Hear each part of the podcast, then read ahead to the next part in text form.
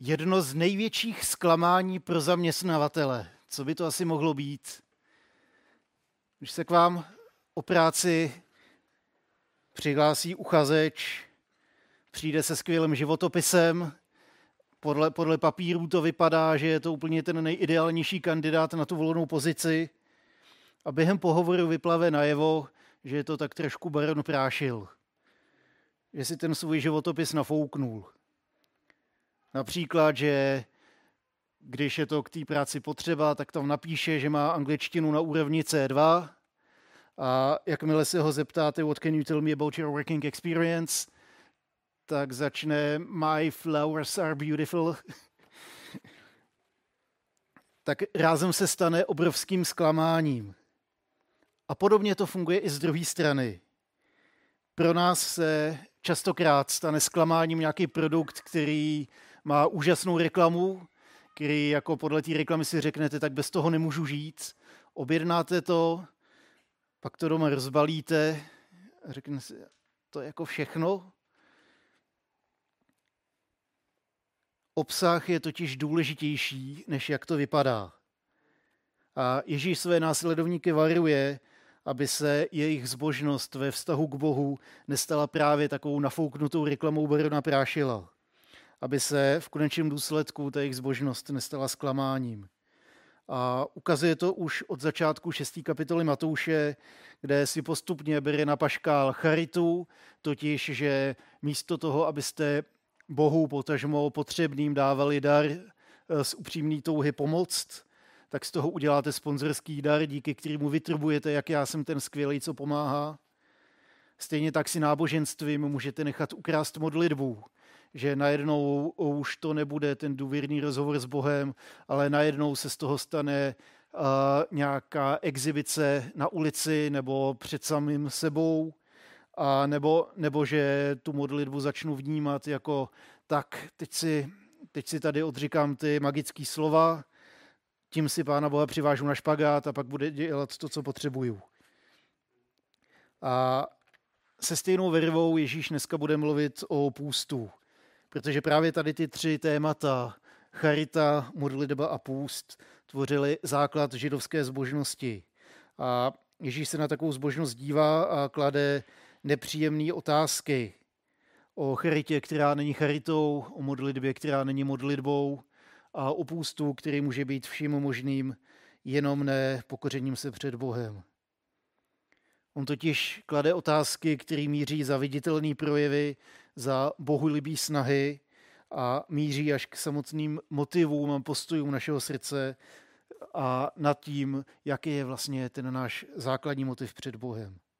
Takže já tady spolu s váma přečtu, možná už to budu mít tady na plátně taky, uh, Matouš 6, uh, 16 až 18. Když se postíte, nebývejte zasmušili jako pokrytci. Ti se totiž tváří strápeně, aby lidem ukázali, že se postí. Amen praví vám, mají už svou odměnu. Ale ty, když se postíš, potři svou hlavu olejem a svou tvář umyj abys neukázal lidem, že se postíš, ale svému otci, který je v skrytu. A tvůj otec, který vidí v skrytu, ti odplatí. Když jsem to čet poprvé, tak jsem si položil otázku, no super, co s tím?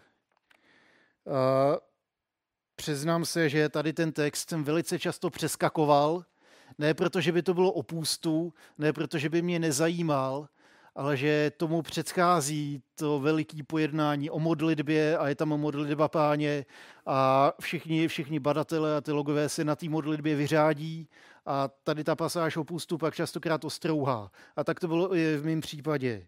Častokrát eh, jsem to jenom tak přelítnul, že prostě teď tam ještě doznívaly ty slova o modlitbě, tady to jsem přeskočil a pak jsem teprve začal vnímat trošku později. Co s tím? Mám si rozpovídat o postech, který jsem kdysi držel, nebo jen tak zapracovat eh, ten text dokázání, aby to bylo o mých nápadech, tak to bych fakt nerad. Protože věřím, že ty nápady, které tady mají přicházet, tak mají vycházet především z toho textu z Bible a proto eh, vnímám ten text jako mnohem důležitější než moje nápady, moje myšlenky. A proto se vždycky modlím, ať ten text promluví ke mně, aby pak mohl promluvit i k vám. A proto dávám hodně velký důraz na kontext, na ten samotný text, na jeho obsah, na aplikaci a tady ty věci. A najednou, teda před sebou jsem měl text, nad kterým se mi vznášelo víc otazníků, než jsem nacházel odpovědí na první čtení. Co to je ten půst vlastně? Co se o tom píše jinde v Bibli? Co se o tom píše mimo Bibli? Proč si přitom mazali hlavu olejem? A jaký význam má vlastně schovávání toho půstu? Předstírat, že se vlastně nic neděje. Protože slovo půst změnilo svůj původní význam. To těžiště se už nenachází v náboženském prožívání člověka, Dneska se ten význam přesouvá do roviny zdravotně estetické. Půst znamená nějaký druh diety. Půst znamená, že, že je to něco jako dieta, jde o hubnutí, detoxikaci organismu nebo o jiné zdravotní důvody. Tady to je, když, když začnu googlit půst, tak ve většině případů mi, mi přichází tady ty odpovědi. Pobavilo mě, že eh, článek o půstu jsem našel na serveru, který se věnoval receptům. Co bude dneska k večeři? Bude půst. Možná by to občas prospělo. Když se podíváme do Bible, tak eh, ale nacházíme trošku jiný postoj vůči půstu a je tam i několik typů, který, který lidi drželi, ať už nějaký ten běžný půst, to znamená, eh, že člověk pije jenom vodu a nepřijímá žádnou potravu, nebo ani tu vodu nepije a drží úplný půst, anebo částečný omezení jídelníčku, jako to třeba udělal Daniel a jeho, jeho přátelé, když se zřekli části jídla v královském paláci. Najdeme pasáže o tom, jak se postil Ježíš, jak se postila první církev a celá řada starozákonních postav. A téměř nerozlučně půst bývá spojován s modlitbou a může sledovat různé cíle, jako například uctívat Boha, přibližovat se k němu, vytvářet eh, pro Boha prostor ve svém životě, aby tam mohl jednat. A ten půst může být ať už osobní, nebo nějaký společný. Může to být jako součást duchovního boje, jako součást hledání boží vůle, ať už pro národ, pro skupinu lidí, anebo pro jednotlivce. Věřím, že půstce nedrží proto, abychom ztratili na váze, ani proto, aby naše modlitby před Bohem získaly na váze, ale aby skrze nějaké omezení těla jsme se mohli přiblížit k Bohu abychom vytvořili ve svém životě prostor, ve kterém řekneme, pane Bože, tak tady v tom prostoru jednej. Já ti teď dávám to, co normálně mám jako oběd, večeři, snídani. Ten čas ti dávám, abys, abys tam něco dělal. Místo jídla možná budu přijímat uh, jinou stravu. Místo jídla se možná budu modlit. Pozdržíme proto, abychom se přiblížili Bohu a uvědomujeme si, že on je pánem i nad tak základníma věcma, jako je třeba večeře. A to, že půst dává tělu zabrat, tak na rovinu přiznává žalmista. Od postu se mi chvějí kolena, moje tělo hubne a se sychá. Tady to je, pokud se díváme jenom na to, co je vidět, tak tady to je výsledek půstu. Opravdu zhubneme, opravdu jako se schneme, dojde síla, ale tím smyslem je právě oslabit tělo, aby se v naší slabosti mohla projevit boží síla. A půst byl nařízený na jeden den v roce v židovském národě. Byl naři- jenom jeden den v roce měli držet jako národ půst. A to sice na den smíření, totiž den národního pokání a přinášení obětí za odpuštění hříchů. Levitikus 23, 26 a dál, najdeme nařízení, že tady to byl jediný den, kdy celý národ držel půst. To byl ten den, kdy se odpouštili hříchy, kdy se přinášela v chrámu ta největší oběť. Po zničení Jeruzaléma přibyly čtyři dny postu národního jako připomínka té národní katastrofy, kdy Izrael byl dobyt, Jeruzalém byl eh, srovnán se zemí, chrám byl zničen. Tak tady tu katastrofu si připomínali půstem.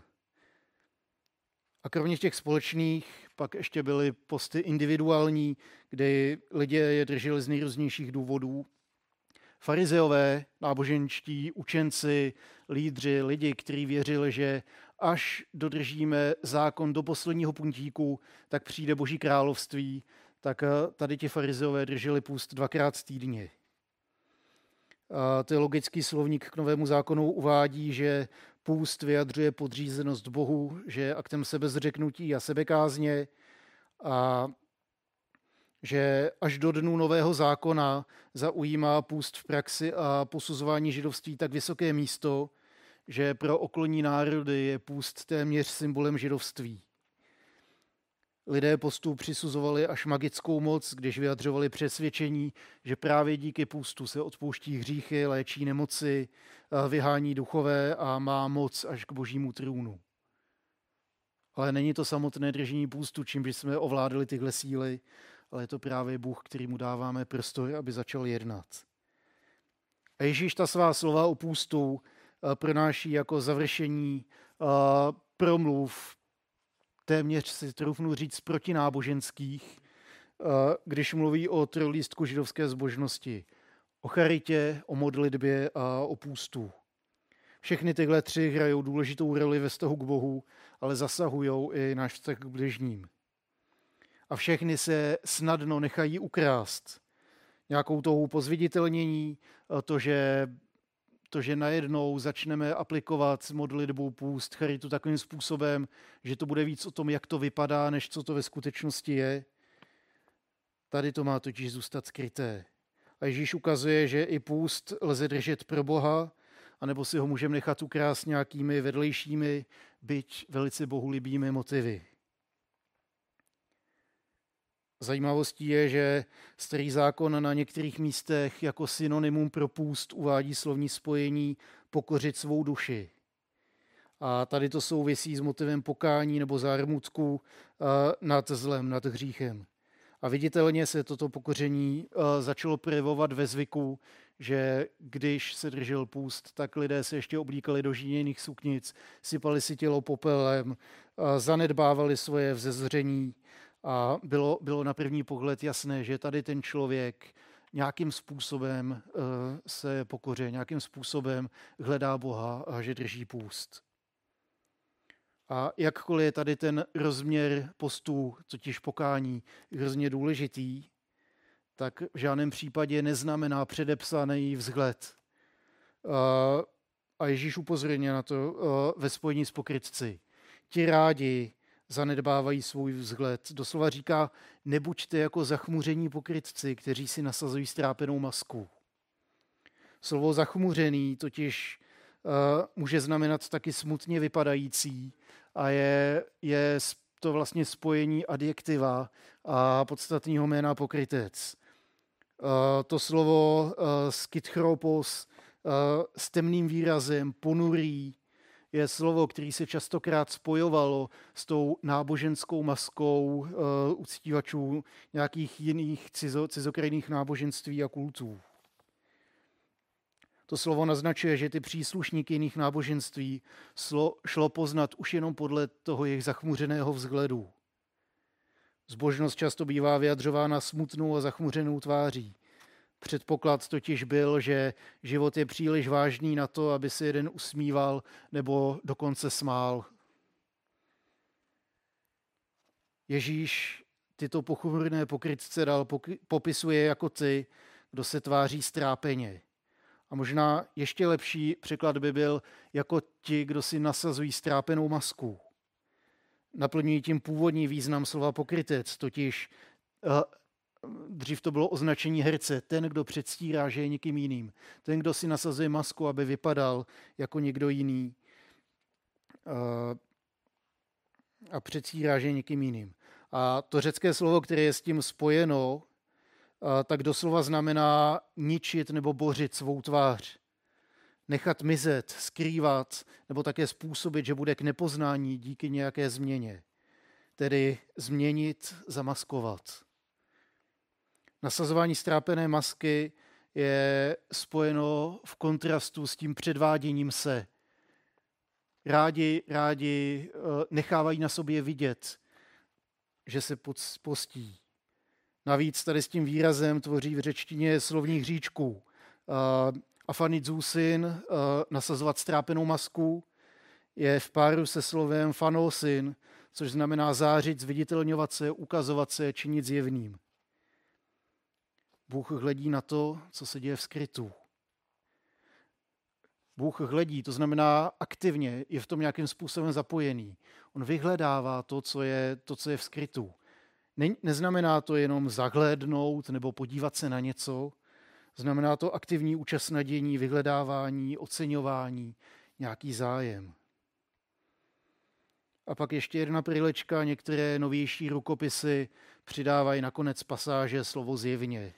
Totiž otec, který vidí v skrytu, ti odplatí zjevně, viditelně.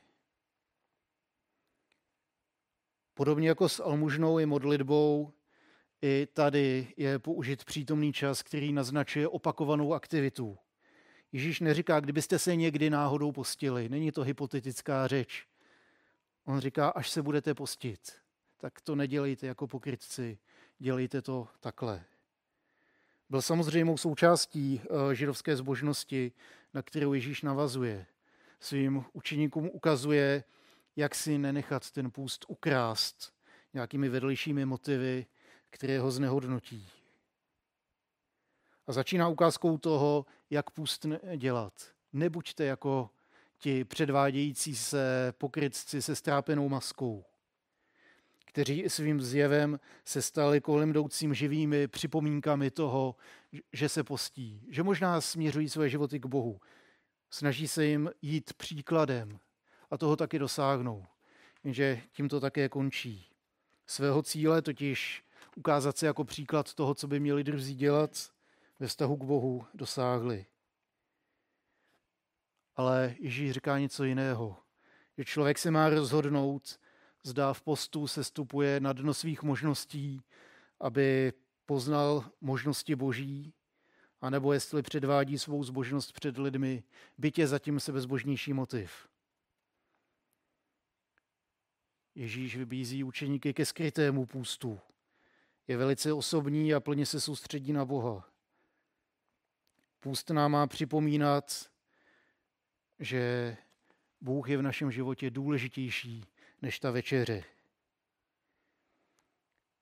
Staví Boha na první místo a dělá z něj prostředek, dělat spoustu prostředek k upoutání pozornosti a upřednostňovat to, jak to působí na lidi a jestli se na to dívají. Na místo postu, který je pravým uctíváním Boha, se úplně míjí cílem. Ježíš ještě zmiňuje paradoxní rovinu půstů. Totiž, že ten, kdo se postí a nezastírá, že se postí, tak je nazván pokrytcem. Naopak ten, kdo se postí a schovává to, kdo na sobě nedává znát, že se postí a předstírá, že ne, tak ten pokrytec není. Ježíš říká, pomaž si hlavu olejem, umyj si obličej a zanech doma tu zachmuřenou masku. Dej ten pust Bohu, který vidí skryté. Jemu totiž nejde o to, jakou si kdo nasazuje masku, ale s čím přichází v srdci a co od pustu očekává. Toužíme se díky pustu setkat s Bohem, nebo skrze pust zase si ho nechat ukrást náboženstvím a skrze pust manipulovat Boha protože já se teď vzdám snídaně, obědu i večeře a možná ještě druhý den, tak pak mi opravdu musíš splnit to moje přání, za který se budu usilovně modlit. Nebo chceme získat pověst zbožných lidí. Podívejte se na toho chudáka, jak vypadá úplně, úplně vysílený. On se postí už třetí den. Nebo chceme jít příkladem. Bůh chce, aby jsme odložili veškeré masky, když k němu přicházíme. Ježíš totiž vybízí svoje učeníky, aby odložili masku zanedbaného vzhledu. Ten židovský půst totiž eh, vyžadoval odpustit si kromě jídla ještě nějaké další věci.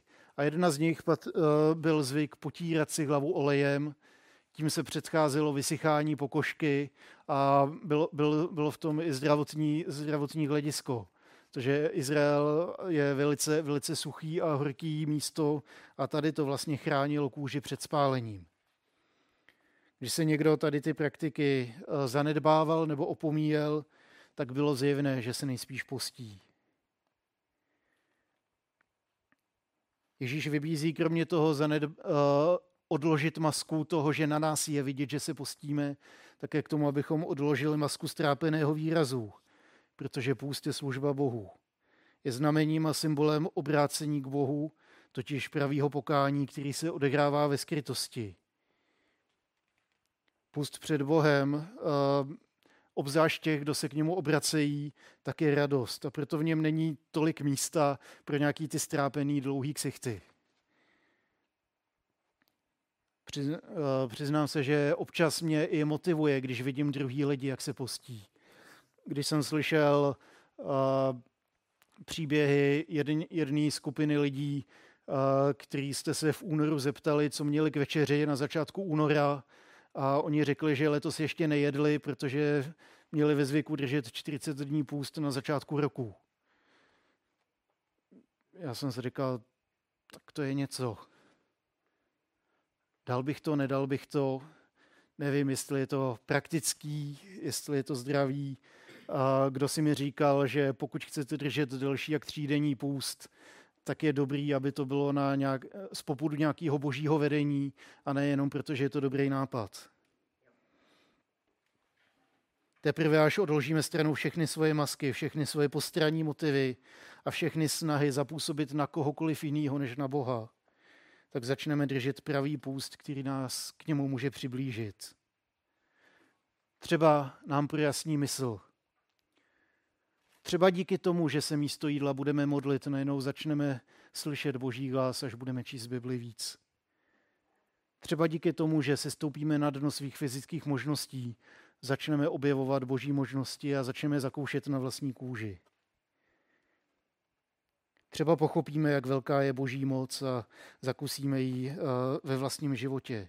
Třeba nás díky tomu Ježíš promění, třeba nás nasměruje, třeba nám dá eh, nějakou novou vizi, anebo nás začne připravovat na něco velkého. A když jsem nad tím přemýšlel, tak jsem si říkal, můžeme zkusit jednu takovou light postní výzvu. Eh, nebudu vás hned vybízet k tomu, vzdejte se večeře, ale zkusme něco udělat jinak. Pokud je půst skutečně vytvářením prostorů ve svém životě, aby Bůh jednal, tak ho vytvořme. Nevím, čím se běžně krmíte, ale zkuste to nahradit Bohem. Nevím, jaký hry hrajete na počítači, Xboxu nebo mobilu. Dejte těch pět nebo deset minut místo jedné šachové partie, místo jednoho Robloxu, místo několika ustříleným hlavám eh, těch talibanců v Rusku, podle toho, jaký hry hrajete, místo formulí. Dejte těch deset minut, ať on mluví k vám. Nevím, co posloucháte, jestli posloucháte rádio, zprávy, Zkusme si poslechnout něco jiného. Zkusme těch pět minut dát nějaký chvále a zamyslet se nad tím, co skutečně se v ní zpívá. Nebo jestli posloucháte podcasty, tak si poslechnout nějaký, nějaký kázání, nějaký výklad Bible.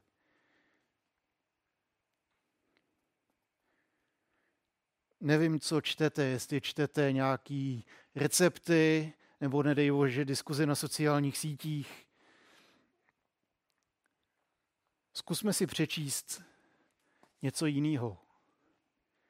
Pokud to opravdu uděláte, tak vám na rovinu říkám, že ve spojení s postem se prohlašuju za nevěřícího člověka.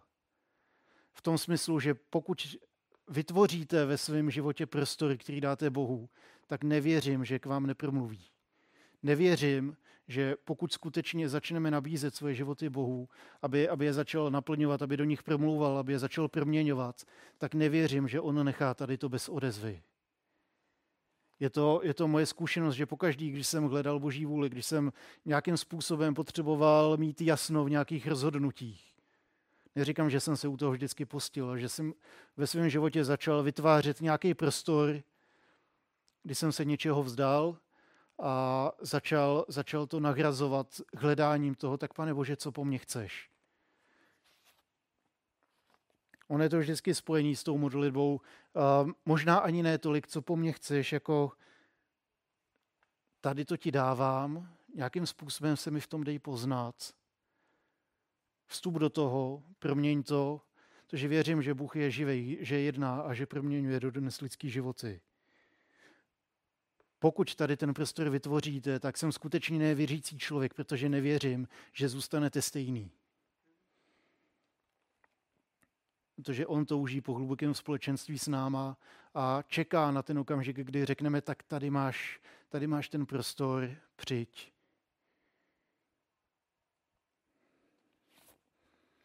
A ať už to znamená pro vás cokoliv. Ať už ty počítačové hry jsou jakýkoliv, nebo zprávy, co čtete, eh, věci, co posloucháte. Tady to je jedna z možností, kterou vnímám, že máme ve svý ruce. Všichni máme stejných 24 hodin. Všichni máme stejných 168 hodin za týden. Ale já se snažím vědomně vždycky ukrajovat nějaký části a říkat, tady to je taky tvoje. Přijď, promluv. Věřím, že Bůh je živý, že mluví, že jedná a že tady to, tady to nenechá bez odezvy. Ať už je to ten první krok, kdy já vlastně ani nevím, jestli seš, jestli, jestli to, co, to, co o tobě uh, slyším v kázání, to, co o tobě čtu v Biblii, je pravda ta první modlitba může být, tak tady v tom prostoru se mi dej poznat. A nebo naopak, už, už ho známe řadu let a myslíme si, že nás nemůže překvapit. No, tak mu povězte o svých plánech. Poslechněte si ten smích, který podle mě zní jak smích Morgana Freemana, jak to byl v tom filmu. A přesto nás dokáže překvapit a oslovit i skrze text nebo skrze situaci, kterou si myslíte, že znáte skrz na skrz. Pokud to uděláme, tak věřím, že Bůh vstoupí eh, do našeho života, protože chce mít to hluboké společenství. A pak uvidíme, že tady ten vytvořený prostor eh, se najednou stane nějakým místem, ve kterém začneme zakoušet tu jeho přítomnost, to, jakým způsobem proměňuje životy, to, jakým způsobem uh, najednou začneme mít v nějakých věcech jasno. A možná se nám to ani nebude líbit, protože nám bude jasný, že tudy cesta dále nevede, že je potřeba nějaká změna. Ale zároveň on bude ten, kdo nás k té změně posílí, uschopní a dá nám k tomu moudrost. Pak už zbývá jenom jediná otázka, uděláme to? jestli to naše postění nebo to vytváření prostoru v životě pro Boha bude, kdybyste jednou někdy náhodou drželi půst, kdybyste jednou někdy náhodou se modlili, anebo budeme moct říct spolu s Ježíšem, až se budeme modlit, až mu budeme dělat život, eh, v životě prostory.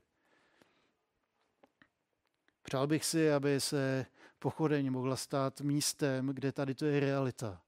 Kde je to realita nějakého každodenního setkávání se s Bohem že kdysi jsme ve své vizi měli, že pochodeně společenství Bohem proměněných lidí, kteří jsou světlem svýmu okolí. A dodnes je tady to pro mě hrozně důležitý motiv naší vize, že Ježíš je naším světlem a proto svítíme Boží lásku svýmu okolí, aby se mohl stát i tím vaším světlem. Pokud mu dáme prostor ve svých životech, nevěřím, že to nechá bez odezvy.